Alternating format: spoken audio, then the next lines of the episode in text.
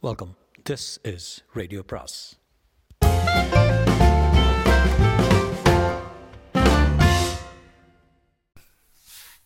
அனைவருக்கும் அன்பு வணக்கம். சுஜாதாவின் என் இனிய இயந்திரா. அத்தியாயம் இருபத்தி ஒன்பது. நிலா பிரமித்து போய் என்ன செய்வது எப்பக்கம் நகருவது என்பது பற்றி அக்கறை இல்லாமல் வசீகரத்துடன் தன்னை நோக்கி வரும் ஜீவாவை பார்த்து கொண்டிருந்தவள். அவர் அருகில் வந்ததும் தன்னை அறியாமல் மண்டியிட்டுக் கொண்டாள். ஜீவா வாழ்க என்றாள். ஜீவா லேசாக சிரித்து பெடே இப்போதாவது புரிகிறதா? என்னை அழிக்க இயலுமா? சொல் என்றார் ஜீவா என்னை மன்னித்து விடுங்கள். நான் அழிப்பவனா இல்லை ஜீவா. ஜீனோ சற்று அவரை சுற்றி வந்து நீங்கள் மருத்துவ சிகிச்சையில் இருப்பதாக செய்தி சொன்னதால் இங்கு வந்து ஒளிந்து கொள்ள சுகமான இடம் என்று வந்தோம். நாயே ஜீவாவை அழிக்க முடியுமா? முடியாது என்றுதான் தோன்றுகிறது. முடியாது ஜீவா. நான் தோற்றுவிட்டேன். அறியாதார் பேச்சு கேட்டு தகாத காரியம் செய்து விட்டேன் இனி என்னால் ஓட முடியாது. அழுத்து விட்டேன் அகப்பட்டு விட்டேன் ஜீவா. உங்கள் மனதில் பட்ட தண்டனை அழியுங்கள். எனக்கு இனி வாழ்வு வேண்டாம். என்னை கொன்று விடுங்கள் என்றாள் நிலா. ஜீனோ என்னையும் என்றது. என்னால் இந்த பெண் செத்து போவதை பார்த்திருக்க முடியாது. பெண்ணே உன்னை நான் கொல்வதாக இல்லை. மன்னிப்பா ஜீவா. நிலா ஆர்வத்துடன் நிமிர்ந்தாள் மன்னிப்பும் இல்லை. அதோ அந்த அறைக்குள் போய் பார்த்து விட்டு வா. அந்த ஸ்தானம்தான். அதுதான் உனக்கு நிகழப்போகிறது. ஜீவாவுக்கு எதிராக துரோகம் செய்தவர்கள் சதி செய்தவர்கள் கொல்ல முயற்சித்தவர்கள் எல்லோரும் அங்கே இருக்கிறார்கள். அவர்களை பார்த்து விட்டு வா போ பெண்ணே. ஜீவா காட்டிய அறையினுள் கும் என்ற குளிர்பதன சத்தம் கேட்டது. பெட்டி பெட்டியாக கண்ணாடி தடுப்புகள் தெரிந்தன. மிகப்பெரிய விசாலமான அறையின் உத்தரத்திலிருந்து பளிச்சென்று வெளிச்சம் வழிய ஒவ்வொரு கண்ணாடி பெட்டிக்குள்ளும் பலர் நின்று கொண்டிருந்தனர். அதில் சில பெண்களும் இருந்தார்கள். எல்லோரும் சிலை போல நிற்க மெழுகு பொம்மைகளா ஜீனோ? என்று நிலா கேட்டாள். இல்லை கண்களை மீக்கின்றன என்றது ஜீனோ. உயிருள்ளவர்களா? என்றாள். அவள் வயிற்றில் ஒரு பயம் அழுத்தியது. அப்படியும் தோன்றவில்லை. இடம் மாறாமல் நிற்பது எப்படி சாத்தியம்? பின் இவர்கள் யார்? சற்று நேரத்தில் விளிம்பில் இருந்த ஒலிபெருக்கி ஒலித்தது. நால்வரவு அரசு துரோகிகளின் அருங்காப்பத்து காப்பதகத்துக்கு நால்வரவு நாங்கள் யாவரும் துரோகிகள். எல்லோரும் ஏதோ ஒரு விதத்தில் அரசுக்கு எதிராக சதி செய்தவர்கள். இப்போது சிலை வடிவில் சிறைப்பட்டு நிற்கிறோம்.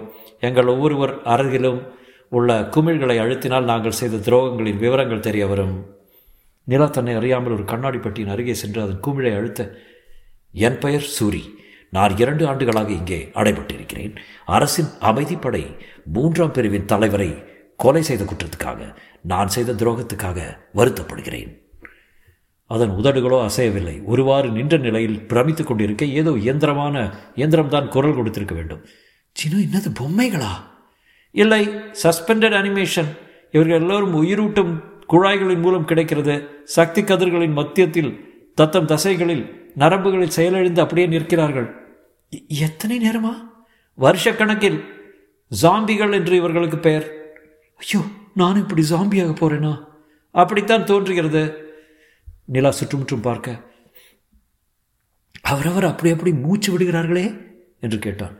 கண்களை கூட கொட்டுகிறார்கள். ஆனால் அதற்கு மேல் புத்திசாலித்தனமான செயல்பாட்டின் அடையாளங்கள் எதுவும் இல்லை என்றது ஜீனோ. ஜீனோ என்னை எப்படியாவது காப்பாற்று இல்லைன்னா என்னை சாகடித்துரு. நான் இந்த மாதிரி செத்தும் சாகாமலும் கண்ணாடி பெட்டிக்குள் நின்று கொண்டிருக்க விரும்பல. ஜீனோ ஏதாவது செய். சாகடிப்பதற்கு எனக்கு சொல்லித்தரப்படவில்லை அதற்குரிய பேட்டரி சக்தியும் என்னிடம் கிடையாது. ஜீனோ ஏதாவது செய் அவசரம். அது அவர்கள் வந்து விடுவார்கள். உனக்கு ஒரே ஒரு வழி லேசர் ஆயுதம் தான் லேசர் ஆயுதம் எங்கே இருக்கிறது? சரி நான் சொல்கிறபடி செய். மறுபடி ஜீவாவின் அறைக்கு செல்கையில் அதற்கு லேசர் ஆயுதம் வேண்டும். இங்கு எதுவும் தென்படவில்லை. ஓடிப்போய் விடலாமா எல்லா வாசலும் இந்நேரம் பாதுகாக்கப்பட்டிருக்கும். சரி ஒன்று செய். அனாட்டமி உடற்கூறு எனக்கு தெரிந்தவை. தெரிந்தவரை கழுத்தை நெறித்தால் போருமா? எதற்கு? கொல்வதற்கு. போதும் கழுத்தை நெரிக்கிறாயா? யார் கழுத்தை? என்னை உன் காதலியில் கொண்டு செல். ரகசியம் பேச வேண்டும். நிலா நாயை எடுத்து காதலியில் வைத்துக்கொள்ள நிலா நீ ஜீவாவின் அருகில் சென்று அவர் கழுத்தை நிறுத்தி கொன்றுவிடு. அது ஒன்றுதான் உனக்கு மார்க்கம் அல்லது வழி என்றது சீனோ நிலா குழப்பத்துடன் தன்னை சுற்றிலும் பார்த்தால் அங்கங்கே சிலையாய் சமைந்த கைதிகளை பார்த்தாள். சரி செய்கிறேன் என்றாள். வேறு ஆயுதம் இல்லாத நிலையில் இதுதான் எனக்கு பொருத்தமாகப்பட்டது. இருவரும் அந்த அருங்காட்சியகத்தை விட்டு வெளியே வரும்போது ஜீவா மத்தியில் உட்கார்ந்திருக்க என்ன நிலா பார்த்தியா? என்றான். பார்த்தேன் ஜீவா எனக்கு அச்சமாக இருக்கிறது. உனக்கு சிகிச்சை தரப்பட்ட பின் அச்சமே தெரியாது. ஜீனோ ம் பேசிக்கொண்டிருக்காதே என்று காலடியில் முணுமுணுத்தது. ஜீவாவை அவள் மெல்ல மெல்ல அணுகினாள். அவளுடைய கரங்கள் நடுங்கின. ஜீவா என்னும் மகத்தான நாட்டே ஆளும் சக்தியை கிட்டே போய் தொட்டு பார்த்த கழுத்தை நெரிக்கப் போகிறாள். ஓரளவுக்கு மேல் அவளால் சிந்திக்க முடியவில்லை. வலுக்கட்டாயமாக செலுத்தப்பட்டவள் போலத்தான் நடந்தாள். ஜீவாவை அணுக அணுக நிலாவுக்கு வருத்தம் இருந்தது. தான் சிபியுடன் வாழ்ந்தது ரவியுடன் சவலப்பட்டது. அவர்கள் சதித்திட்டத்தில் தன்னறியாமல் அகப்பட்டு கொண்டது. மறைந்து மறைந்து வாழ்ந்து சதிக்கு உட்பட்டு ஜீவாவை கொல்ல வைந்தது வந்தது வெடி வைத்து வெடியிலிருந்து அவர் தப்பித்தது. யோசித்துக் கொண்டிருக்காதே என்று அவசரப்பட்டியது படுத்தியது ஜீனோ. ஜீவா ஒரு புன்னகையுடன் அவளை பார்த்து கொண்டிருக்க யாரோ வருவதற்கு அல்லது ஏதோ நிகழ்வதற்கு காத்திருந்தார் போல் தோன்றியது. இப்போது ஜீவா வீற்றிருந்த இருக்கை அருகில் வந்துவிட்டால் ஜீவாவின் பளபளக்கும் கரங்களை பார்த்து கொண்டிருக்க முடிந்தது. அந்த ரோஜா நிற விரல்கள் கூட தெரிந்தன. ஜீவா உங்களை வணங்குகிறேன். தண்டனைக்கு முன் உங்கள் ஆசையும் அனுதாபமும் எனக்கு தேவை என்றான் இப்போது ஜீவாவுக்கு மிக அருகில் நிலா வந்துவிட்டால் ஜீவாவின் முகம் தெரிந்தது அந்த கழுத்து மூங்கில் போன்ற கன்னம் தெரிந்தது. தன் கைகளை நீட்டிக்கொண்டு ஜீவாவின் கழுத்தை அப்படியே பிடித்து அழுத்தி அவர் மூச்சு திணற திணறுகிற வரைக்கும் ஜீவாவின் அருகில் வருவதற்கு முன்னே எச்சரிக்கை ஒலித்தது. அவர் மேல் விழுந்த ஒளிவட்டத்துக்குள் நுழைவதற்குள் அந்த இடம் இருட்டாகியது. எங்கும் எங்கும் எச்சரிக்கை மணிகள் அலற அலற சற்று நேரத்தில் மறுபடி வெளிச்சம் வந்தபோது ஜீவாவை காணவில்லை. அஸ்ரீரி போல சிரிப்பு தான் கேட்டது. என்னை கொல்ல முடியாது. என்னை கொல்லவே முடியாது. நான் யார்? அமரன். ஏறக்குறைய கடவுளுக்கு சம்மானமானவன் சமமானவன். என்னை அவ்வளவு சீக்கிரம் அழிக்க முடியுமா? ஜீனோ என்ன இது ஜீனோ இப்போ புரிகிறது நிலா? எனக்கு எல்லாம் புரிய ஆரம்பித்து விட்டது என்றது. எனக்கு ஒன்றுமே புரியவில்லை. ஜீவாவை தொட்டாயா? இல்லை. அருகிலே செல்லும்போது இருட்டு எச்சரிக்கை ஒளிகள் எனக்கு இப்போது முழுவதும் புரிந்துவிட்டது ஜீனோ என்ன சொல்கிறாய்? என்னுடன் வா காட்டுகிறேன். ஜீனோ மேலும் கீழும் பார்த்தது. எதிரே இருந்த எச்சரிக்கை ஒளிகள் அத்தனையும் ஊழையிட்டு கொண்டிருக்க காவலர்கள் ஓடி வர ஜீனோ அந்த அருங்காட்சியகத்துக்கு ஓடியது. சீக்கிரம் கடைசியில் காலியாக இருக்கும் பெட்டிக்குள் போய் நின்று கொள் அசையாதே. ஜீனோ நீ நான் மறைந்து கொள்கிறேன்.